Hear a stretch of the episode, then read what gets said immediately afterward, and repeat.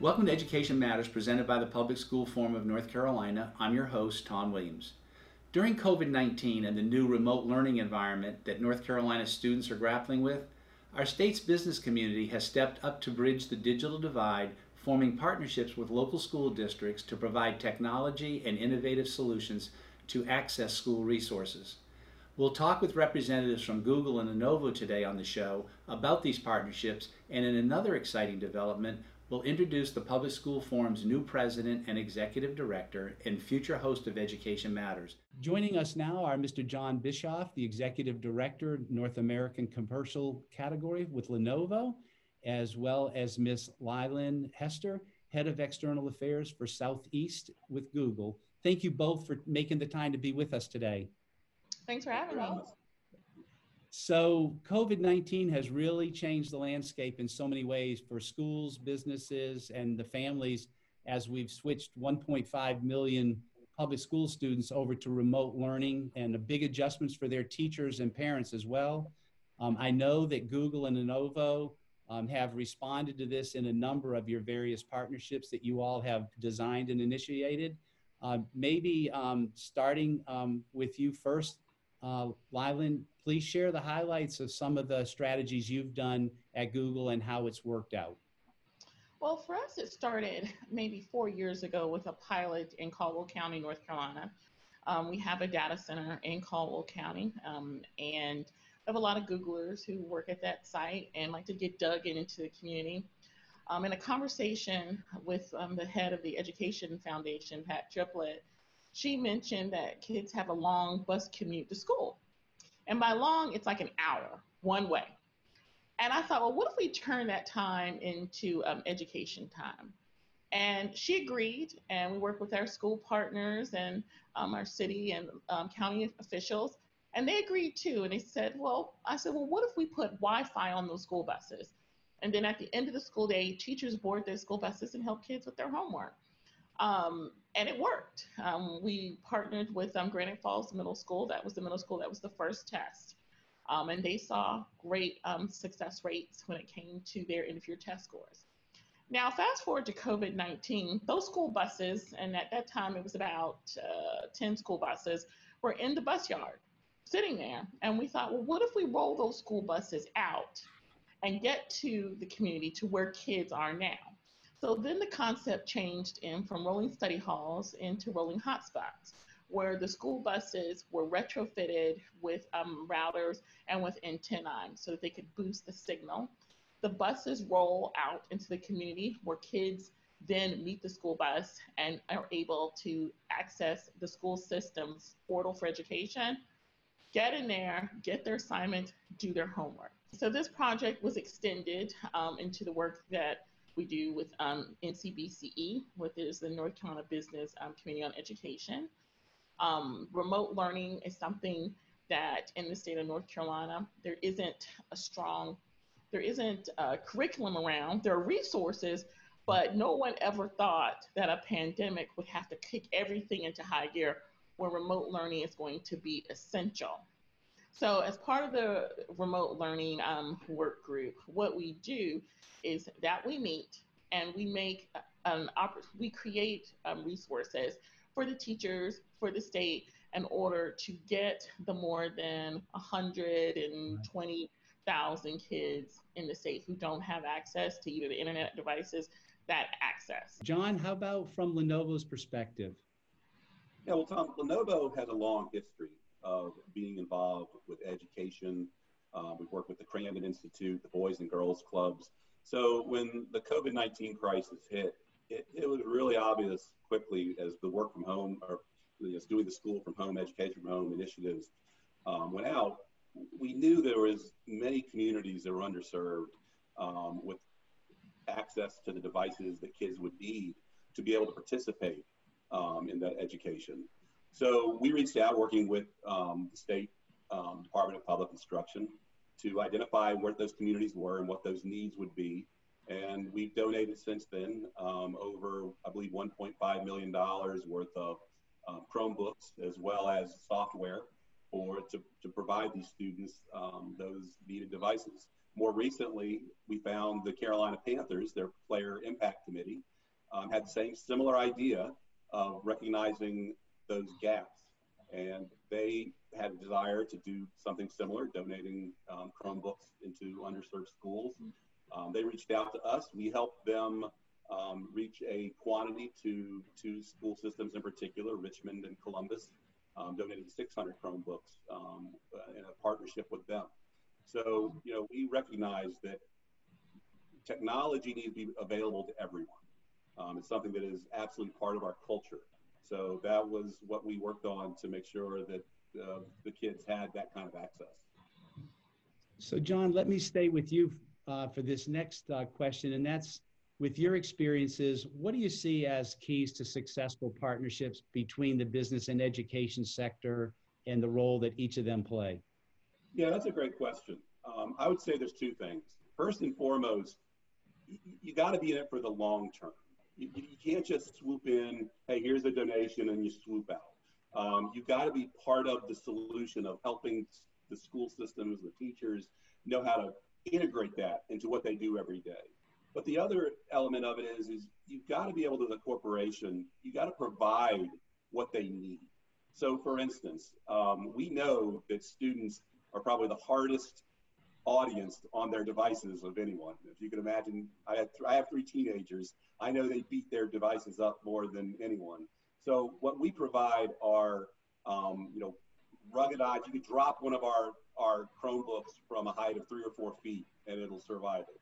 If you're just giving a school system something that's going to break in the first 3 weeks, you're really not solving their problems. So that's the other piece is give the schools and what they need to ensure that it meets their needs. Very good. Lilyn, anything to add to that in terms of what you see as essential in the business education partnership arena? Being really good listeners to your community partners. You can offer every glitzy, widgety, gadgety thing on the planet, but it's when you sit down and just listen. And I do that in my check-in with folks in different communities throughout the Southeast. I said, if we can be helpful, let us know how. What are your pain points? What do you want us to do at Google to help your students, to help the school district, to help the different states? What do you need? And you throw a question like that out there, people will give you an answer, and it'll always come from a dream. It's like, well, we've always hoped that one day our school district would go one-to-one. It's like, that's your dream? Let's work to get there. And that's what we've been doing in communities. Right. Well, I know that both of you are active members of the North Carolina Business Committee for Education, and we appreciate the impact that they have collectively across the state. So maybe the last, each of you, a final comment of things that you see as emerging trends around how business and education can work together effectively, and maybe any comments about how your employees are engaged. So I'm going to go back to John, and then we'll close out with you, Lilyn. Thank you. Well, one thing about technology is that it always is changing. So, you know, there are things like, you know, virtual reality, which I believe is going to become a major technology within the next 2 to 3 years within schools. So it's going to be very critical that we teach the school systems, the teachers, the administration, how to integrate and utilize those new technologies. As you talk about our employees, one of the good things about Lenovo is they realize that the employees kind of lead the way. They encourage their employees to participate in their local schools. They give time off to allow them to do so. We've seen the benefits of when our employees, as parents, or just as people wanting to work with the students, when they're engaged, when there's that engagement, there's that listening of how you go out and help, then that's where the real change occurs. Very good. Lilyn, we have about 1 minute left. I cannot agree more. My colleagues, we call ourselves Googlers, when it comes to working in our communities, we get really dug in. And that's everything from speaking at different career days to being active in type of job resource. So up in North Carolina, we have a soapbox derby, which is called the Gravity Games. And we have 5,000 people attended every year. And it's showing kids that STEM isn't just the facts and figures in the classroom. It's also building something and making your car go fast down a hill at top speed. So it's that excitement that we like to bring to the communities. And when it comes to innovation and what we've seen on the horizon, I think a post-COVID-19 world is going to be a very different world. There's always been the question around remote work, remote learning, can it work? Are folks just gonna be home doing laundry all day? We've proven that you can be more efficient working from home than at times being in an office. So now that you've made the case, you've proven it, it's what are the extensions around remote learning and remote work going to be in a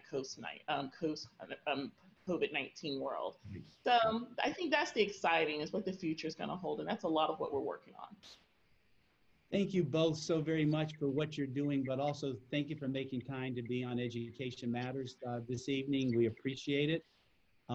After the break, I'll be interviewing our new President and Executive Director, Dr. Mary Ann Wolf. Thank you so much.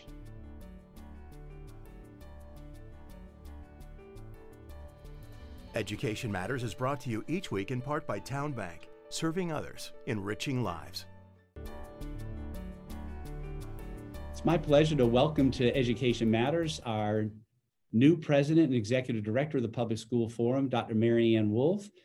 Mary Ann had spent 6 years prior to joining us with the Friday Institute for Education Innovation, and most recently she's been the Senior Director of Professional Learning and Leading Collaborative there.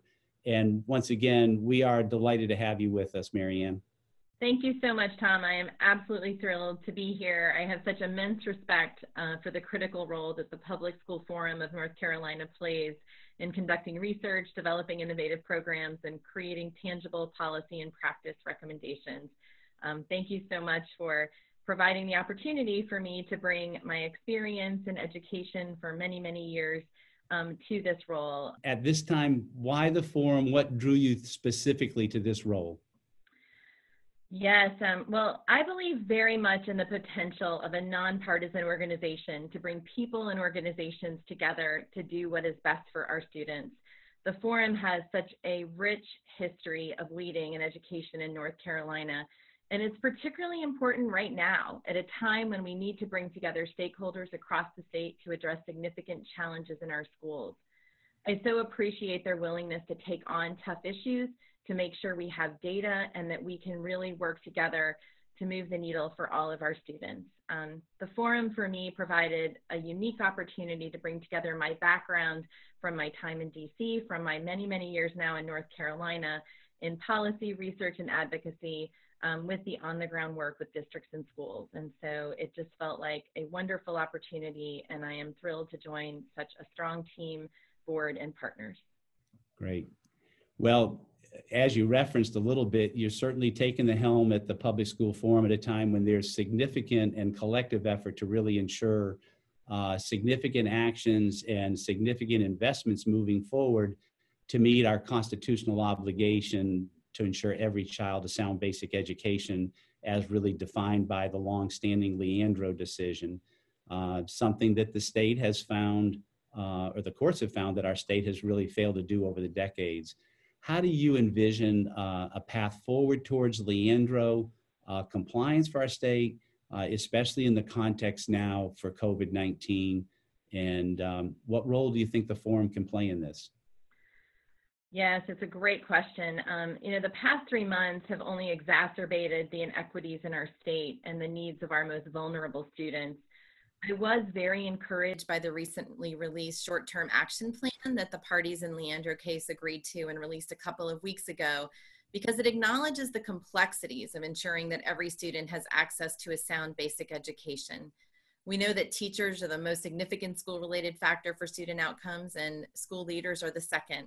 And Leandro addresses this by emphasizing the importance of creating pipelines and professional learning opportunities for teachers and principals, including a focus on a diverse teaching force.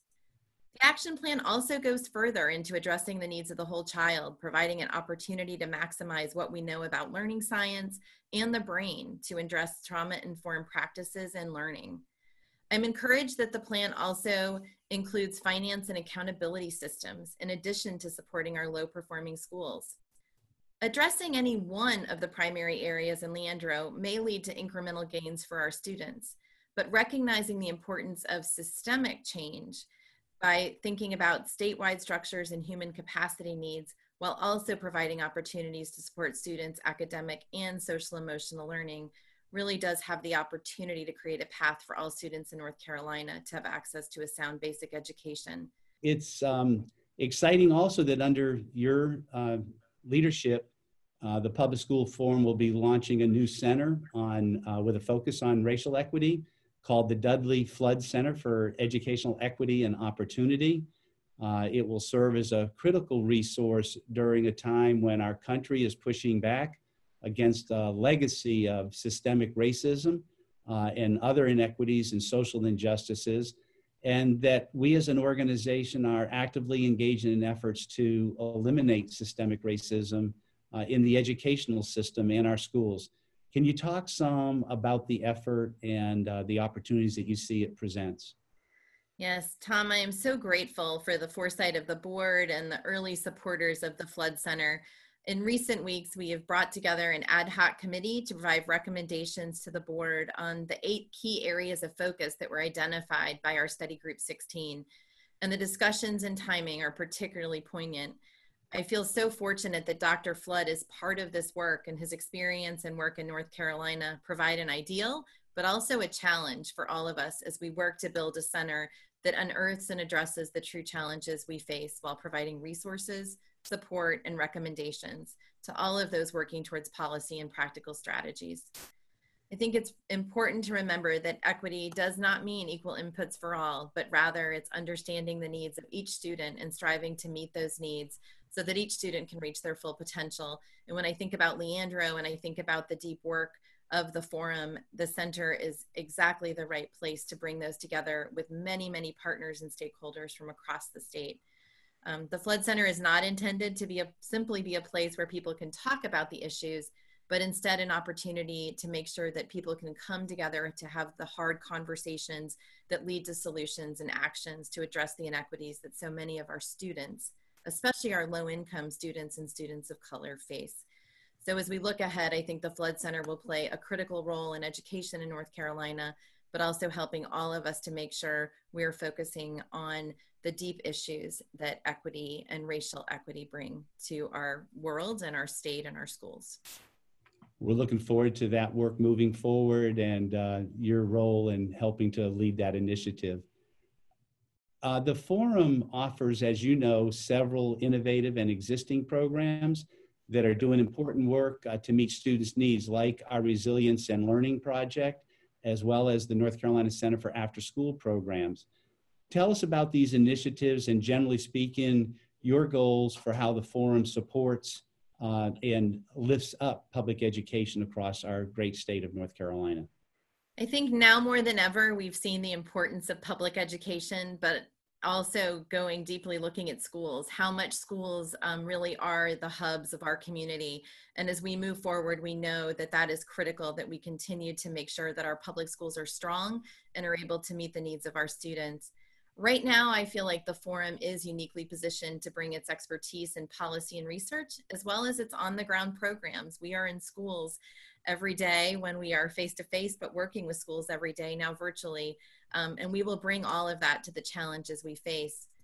We recognize that we cannot do this alone, and we don't want to do this alone. So in the next month, we will convene key nonprofit groups and stakeholders across the state with the goal of addressing policy challenges that we all see facing our schools. We appreciate that working together will allow us to make strides that none of us can do working alone. While the events that we will host will certainly be different this year, and some will be delayed, we will continue our partnership event, The Color of Education.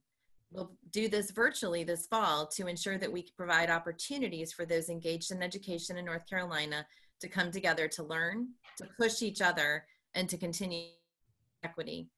We will also build our work with schools and districts. You mentioned, Tom, the Resilience and Learning in the Center for After School Programs. We are hosting opportunities for educators this summer with our Synergy Conference for our after school programs, but also for our Resilience and Learning for the many schools that have participated with us over the years. Our Resilience and Learning program works closely with teams in schools, so very much on the ground and coaching as we think about adverse childhood experiences and making sure that teachers are able to provide a culture and strategies that are needed to support those students. We also know that our after-school programs really help to think about how we can expand and extend learning opportunities for our students. And once again, our current crisis has brought to light how important that is for our students.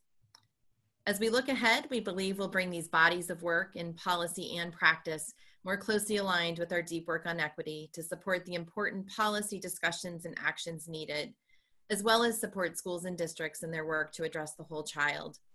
The forum's mission is to provide trusted, nonpartisan, evidence-based research, policy analysis, and innovative programs that empower an informed public to demand that education best practices become common practice throughout North Carolina.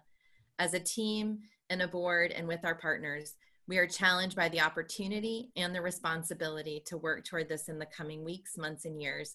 And I am very grateful to be able to join the forum now in my third week and to work towards these tremendous challenges for our state, but are so important for each and every one of our students. Well, thank you, Mary Ann, for joining us today. It's been a pleasure to be teamed up with you the past 3 weeks, and look forward to seeing you again soon here on Education Matters, as well as other work sessions. Thank you again.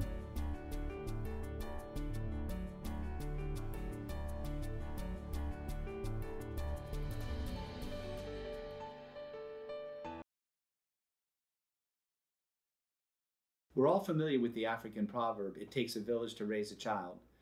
During these incredibly challenging and unsettling times caused by COVID-19, this sage advice serves as a guidepost in helping ensure each child in North Carolina has a positive experience in re-entering their formal learning at the start of the 2021 school year. Whether one serves in an elected leadership position at the state or local level, or as a business leader or community volunteer, the unique learning needs of our students and the needed support of their families across our state are as great today as any other time in our recent history. Whether our schools ultimately reopen in August as full-time face-to-face, hybrid face-to-face and remote learning, or a totally remote learning scenario, the impact of COVID-19 for each of these plans will require significant adjustments and resources to work. Without a doubt, as our state experienced in the last 3 months of this most recent school year, additional financial, human, and technical resources are essential in making certain every child has the opportunity to receive a sound basic education as guaranteed by the North Carolina Constitution.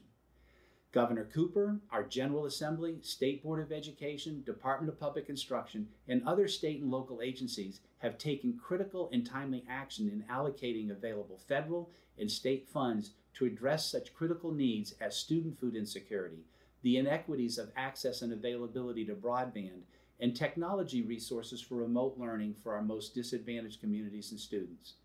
The Leandro Action Plan, as presented by the state defendants to Judge David Lee on June 15, 2020, and the additional $427 million it requires as a first step, presents our legislative leaders with the opportunity to advance our response to COVID-19 and for our state's K-12 public schools to emerge from this pandemic better positioned to meet the expectations for improved student achievement and school performance.